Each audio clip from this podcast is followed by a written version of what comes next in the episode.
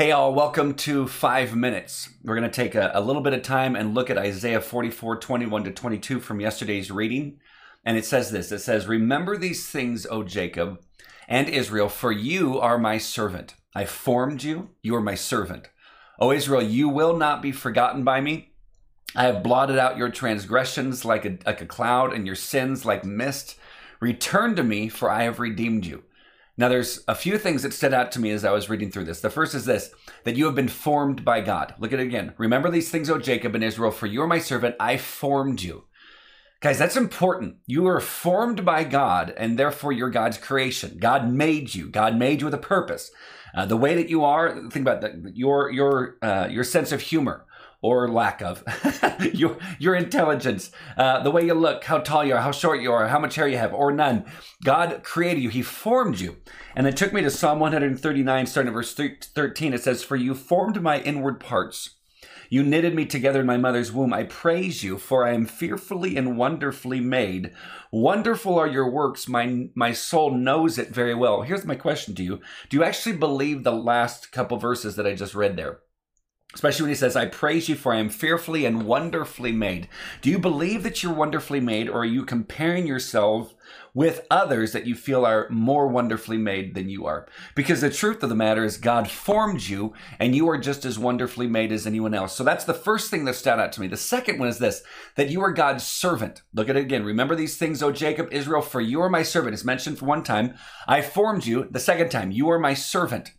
Guys, again, this reminds that I'm connected to God with a purpose. That I, I get to serve him and whatever he wants to do, but I need to remember my place. My place is not entitlement. Uh, my place is service. He, he is God. I am not. Yes, you are, and I am a child of God because of a relationship with Jesus. But it doesn't change the fact that we are also in this servant relationship with the creator of the universe. And it's so important for us to remember that, to move forward in that, but live in that. Think about it. live in that because we find purpose in the fact that we get to serve him.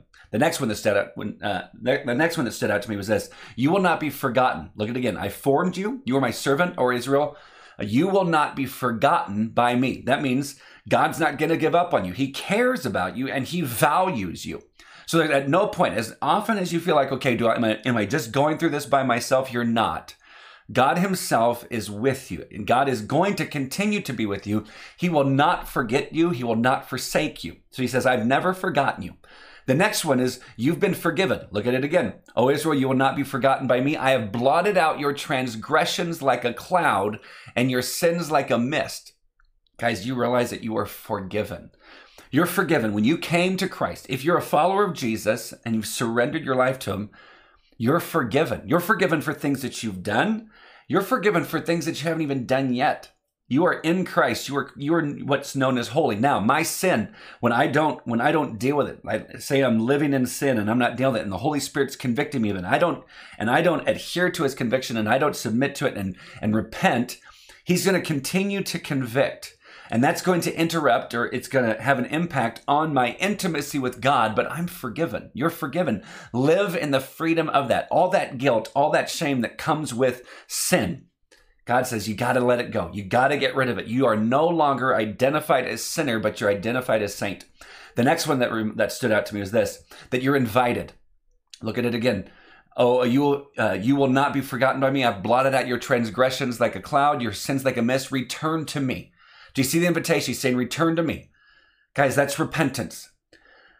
Guys, when I start to wander away, the Holy Spirit will convict, and then I'm called to repent and come back. I feel like a repentance, that word is kind of lost today in the way that the gospel is proclaimed and explained by people. A lot of times it's just said that God loves you, has a plan for your life, and He does.